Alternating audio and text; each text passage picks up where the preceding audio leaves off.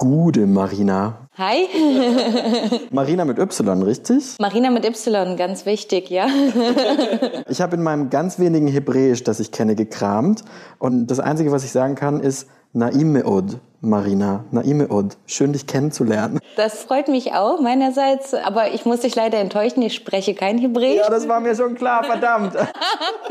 Versuch dich in die Community reinzufühlen, geil, hat richtig gut geklappt. Äh, nein, ich lerne Hebräisch und äh, ich kann etwas lesen, aber da hört es auch auf, weil ich tatsächlich nicht aus Israel komme, sondern aus der Ukraine. Ah, okay, und da reden wir gleich drüber.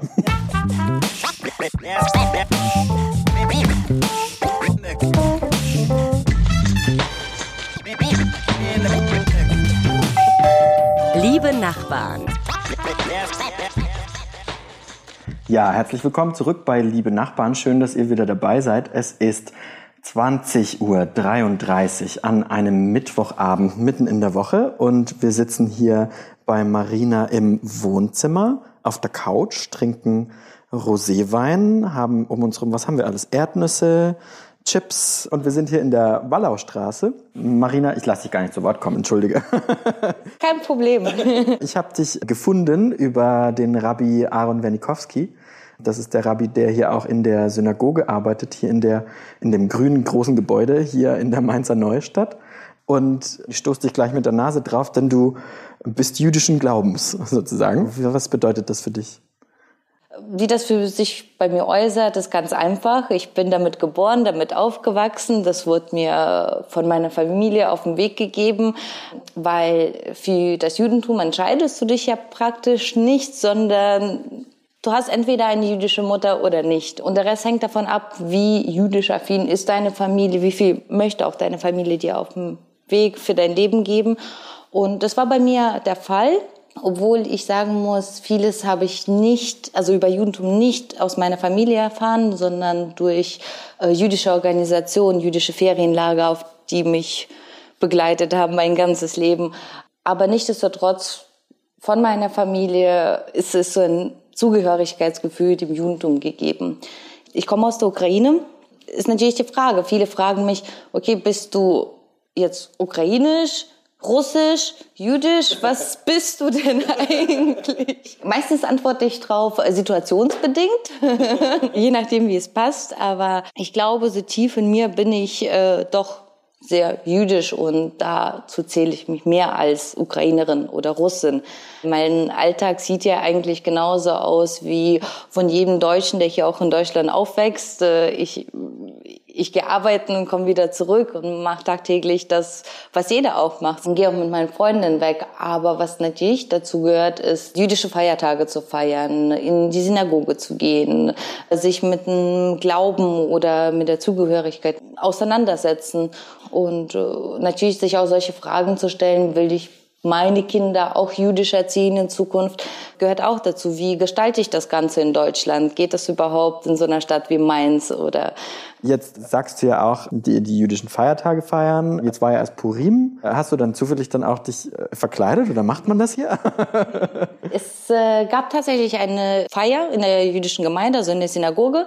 Ich war leider dieses Jahr nicht da, aber ansonsten äh, verkleidet man sich und geht dahin. Ist so ein bisschen wie mit Mainzer den Fastnacht zu vergleichen, obwohl das einen ganz anderen Hintergrund hat. Mhm. Also wenn ich es richtig erinnere, ist Purim das Fest, das man feiert, weil die Juden aus dem Perserreich gerettet wurden. Irgendwie so, ne? Also, genau, ja. genau. Fast alle jüdischen Feiertage haben den Hintergrund, dass man versucht hat, die Juden zu unterdrücken doch am Ende haben wir trotzdem gesiegt.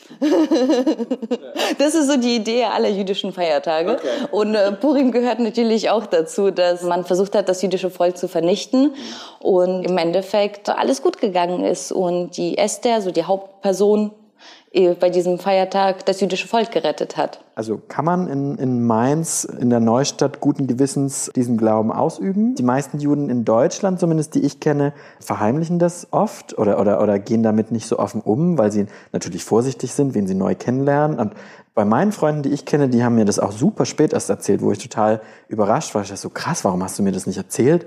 Das ist so total wichtig, weil es ja voll Teil deiner Identität ist. Aber du sagst jetzt zum Beispiel, bei dir ist es gar nicht so. Du gehst damit total offen um. Oder wie ist das bei dir? Ich, ich gehe da total oft. Natürlich äh, laufe ich nicht mit einem Schild rum und sage, ich bin jüdisch und es halt die ganze Welt wissen. Was ich aber doch tue, ich habe meinen Davidstern, den ich auch öfters in der Öffentlichkeit trage und das auch nicht verheimliche.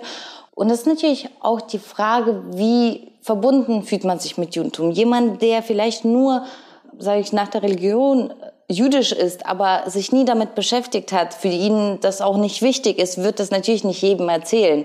Mir ist das persönlich sehr wichtig, weil damit wählst du auch irgendwie deinen Freundeskreis. Jemand, der damit nicht äh, klarkommen würde, sollte auch nicht zu meinen Freunden gehören, würde ich sagen, oder zu, zu meinem, zu, zu dem Kreis, äh, mit dem ich was unternehme. Und natürlich ist es auch ein spannendes Thema für viele, weil, weil wenn ich, wenn ich jemandem erzähle, ich bin jüdisch, dann, dann entstehen sehr interessante Diskussionsrunden, wo ich auch vielen Leuten erzählen kann, etwas über Judentum, etwas über Religion, weil ich meine, momentan in der Gesellschaft ist es ja so, dass die Leute sich ja eher von Religionen entfernen und, und eigentlich gar nicht mehr religiös sind. Ich finde es immer wieder spannend, einfach drüber mich zu unterhalten und. Sage mal, isst du denn dann auch koscher? Nein, nein. Das ist nämlich bestimmt hier auch wahnsinnig schwierig, glaube ich. Man kann sagen, okay, ich esse dann koscher und äh, bin vegetarisch, weil dann ist es relativ einfach, würde ich behaupten. Was schwierig ist, ist äh, koscheres Fleisch hier, hier in Mainz zu besorgen. Da müsste man erst extra nach Frankfurt und dort im jüdischen, also im, im koscheren Geschäft das Fleisch sich besorgen. Man kann ja auch überlegen, wie weit man das Ganze treibt. Also es, es gibt ja im Judentum eigentlich für alles eine Regel. Also ja, wir sind ja so eine, so eine Religion mit 10.000 Regeln und äh, tu dies nicht oder tu das, bevor du irgendwas tust. Man kann das ja so verrückt treiben, dass man zwei verschiedene Kühlschränke für Milchiges und Fleischiges hat oder verschieden, also unterschiedliches Geschirr. Ja. Ist aber im Endeffekt äh, demjenigen selbst überlassen. Also ich habe mir immer nur gemerkt, man kann man soll, man soll Eier nicht mit Milch vermischen und Fleisch nicht mit Milch vermischen. Das soll alles auf getrennten Tellern sein. Irgendwie so. Wie ich Makosha meinen Freunden erkläre, also was nur, nur was Essen angeht, sage ich immer, man darf Milchiges und Fleischiges nicht zusammen essen und man darf kein Schweinefleisch essen. Das ist so die Grundregel. und dann gibt's noch Extras. Wie ist es denn in Mainz in der Neustadt? Ich meine, hier steht eine riesige Synagoge, die ist für ganz Rheinhessen sozusagen. Ich habe ja mit dem Rabbi geredet, aber man weiß gar nicht, dass es eigentlich eine ganz kleine Gemeinde ist. Hast du mit den Leuten viel zu tun? Also ich meine, du gehst ja auch hin und wieder dahin. Also erstmal möchte ich dir recht geben, diese, diese Synagoge ist völlig überdimensioniert für die. aber sie sieht cool aus, sie sieht total fancy aus. Ich habe die ja von klein auf mitbekommen. Also noch bevor die Synagoge gebaut wurde, hatten wir, ähm, als die Gemeinde noch in der Forsterstraße war, haben wir immer so ein kleines Modell von der Synagoge ge gehabt. Also wir hatten schon ganz früh schon vorstellen, wie das aussehen wird. Nur keiner hat dran geglaubt, dass irgendwann dieses Gebäude gebaut wird. also zu dem Zeitpunkt, wo die Synagoge gebaut wurde, war ich nicht immer in Mainz, also war, war außerhalb und dann kam ich wieder zurück nach Mainz. Auf einmal stand sie da und ich finde, ich finde persönlich, das ist eine sehr große Aufwertung für die Neustadt. Also das ist ein Gebäude, wo man auch als Nicht-Jude mal gerne hingeht. Ich sehe öfters, äh, wenn ich an der Synagoge vorbeilaufe, wie viele Menschen eigentlich Fotos von Synagogengebäude machen, weil das etwas komplett anderes ist, auch ein ganz anderer Baustil und, und man möchte wissen, was ist das eigentlich? Ähm, ja, äh, wir sind tatsächlich eine, eine kleine, kleine Gemeinde. Ich war als Jugendliche sehr aktiv in der Gemeinde, war sehr oft da und wir hatten leider damals nicht so viele junge Menschen. Ich finde jetzt momentan ist bei uns sogar so äh, in Mainz ein kleiner Aufschwung. Also wir haben viele, viele Kinder, weil das ist auch dem geschuldet oder Gott sei Dank, äh, dass der Rabbiner Wernikowski bei uns ist. Der hat ein Jugendzentrum bei uns aufgebaut, wo viele Kinder hingehen mit Religionsunterricht. Es wird viel mehr angeboten. Ich hatte so eine längere Pause vom Judentum oder beziehungsweise von der Mainzer Gemeinde. Also als ich angefangen habe zu studieren, gab es natürlich andere Interessen und man entwickelt sich so ein bisschen in, in, in eine andere Richtung. Und dann bin ich aber zurückgekehrt, weil, weil man doch irgendwann mal einen Punkt kommt, wo man merkt, irgendwie muss ich nach Hause. irgendwie muss ich zu dem, wo, wo meine Wurzeln sind. Und äh, dann bin ich wieder und vor allem als ich hier in die Wallaustraße gezogen bin und natürlich von meinem Schlafzimmer auf die Synagoge geblickt habe, habe ich gesagt, hm, Marina, es ist äh, Zeit, wieder in die Synagoge zu gehen, die Gemeinde. Das war für mich wirklich wie nach Hause kommen. Jetzt haben wir schon ziemlich viel über Politik geredet, bevor wir über die Gemeinde geredet haben. Und dafür haben wir ja auch noch eine Rubrik. Ich frage Sie, Herr Dr. Kohl, nehmen Sie die Wahl an. Herr Präsident, ich nehme die Wahl an. Ja, Herr Präsident, ich nehme die Wahl an. Herr Präsident, ich nehme die Wahl an. Kanzler oder Kanzlerin für einen Tag. Wenn Angela Merkel diesen Job bald nicht mehr macht, dann ist der Job frei, die Stelle ist frei, es gibt eine kleine Vakanz. Und wenn Marina für einen Tag Kanzlerin wäre, was würdest du mit diesem Tag anfangen? Also ich habe nur einen Tag. Ja, ja, du hast nur einen Tag. Also ich meine, du kannst diesen Job auch noch ein bisschen länger machen, aber wenn du gewählt werden würdest, aber ich glaube, es würde ein bisschen schwierig. was ich ansprechen möchte, was mich als jüdische Person hier in Deutschland sehr interessiert oder meine Zukunft auch bestimmt, ist der Antisemitismus und der wachsende Antisemitismus in Deutschland, vor allem gerade bei den Flüchtlingen, die hier in Deutschland, ich, ich möchte nicht sagen, also ich, ich möchte an dieser Stelle auf keinen Fall sagen, ich bin gegen die Flüchtlinge. Ich bin genauso ein Flüchtling hier in Deutschland. Ich, mich hat Deutschland genauso aufgenommen und ist natürlich auch sehr sensibles Thema, darüber zu sprechen, weil wenn man über die Flüchtlinge momentan spricht, dann gibt es ja eigentlich zwei Lager. Man sagt, entweder du bist rechts oder du bist ein Gutmensch. Ja, das ist, wo dann die Politik hingeht. Aber äh, man muss sich ein bisschen davon entfernen und wirklich über das Thema Antisemitismus in Deutschland reden, weil die muslimischen Flüchtlinge, die da sind, ja, die, die wachsen ja auch damit auf, dass es in den Familien, in deren Köpfen irgendwie dieser Judenhass verankert.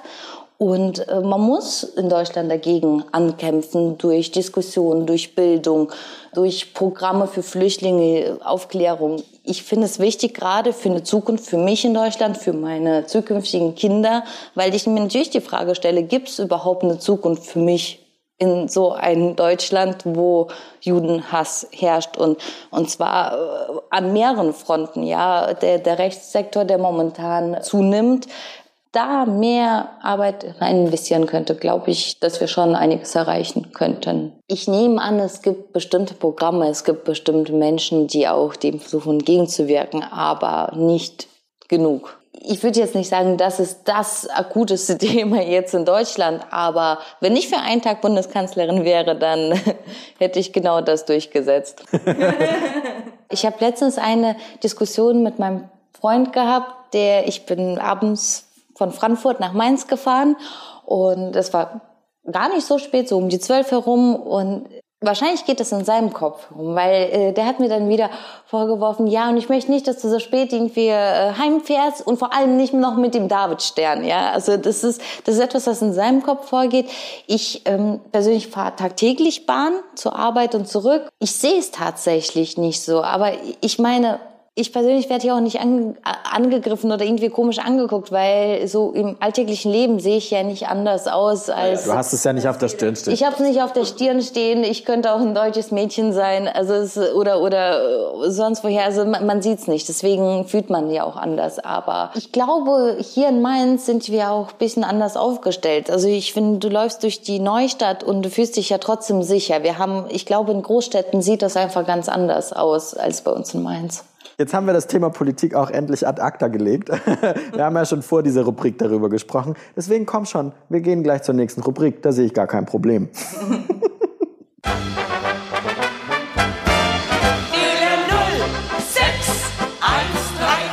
Ja, dann hast du meins an der Strippe. Mense Gebabbel. 131 und einen aus unserer Sippe. Ja, Mainzer Gebabbel heißt diese Rubrik. Ich bringe jedes Mal ein Mainzer Wort mit aus dem Mainzer Dialekt. Ich spreche selber kein Mainzer Dialekt, deswegen sei gnädig mit mir. Du bist ja schon hier, seit du zwölf Jahre alt bist. Ich bin erst seit zweieinhalb Jahren hier. Und das Wort, das ich diesmal mitgebracht habe, ist Wurstathlet.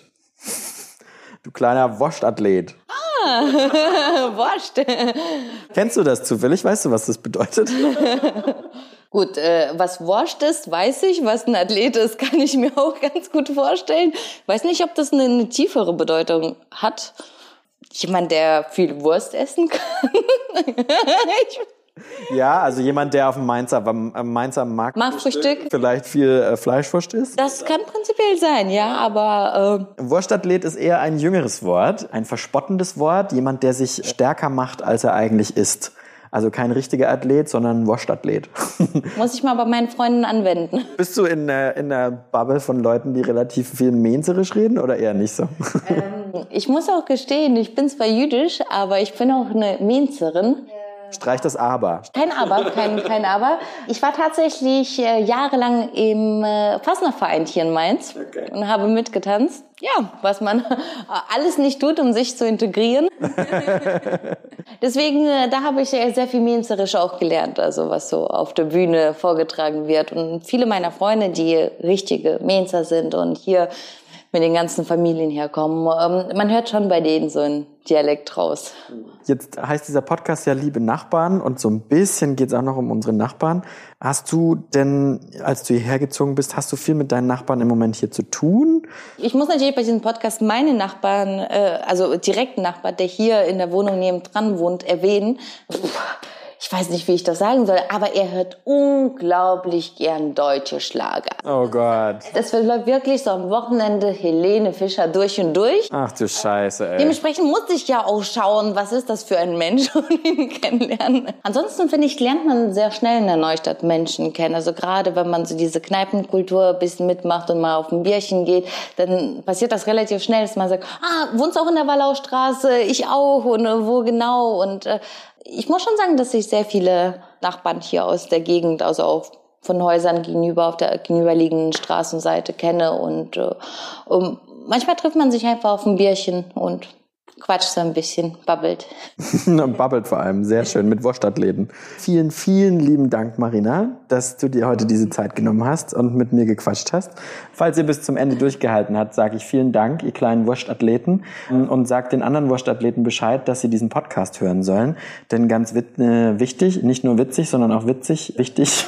oh Gott, wir haben zu viel Wein getrunken. Bewertet diesen Podcast gerne bei Apple, Spotify, Soundcloud. Schreibt mir bei Insta, da seht ihr auch noch ein bisschen was von Marina. Und dann sage ich bis nächste Woche.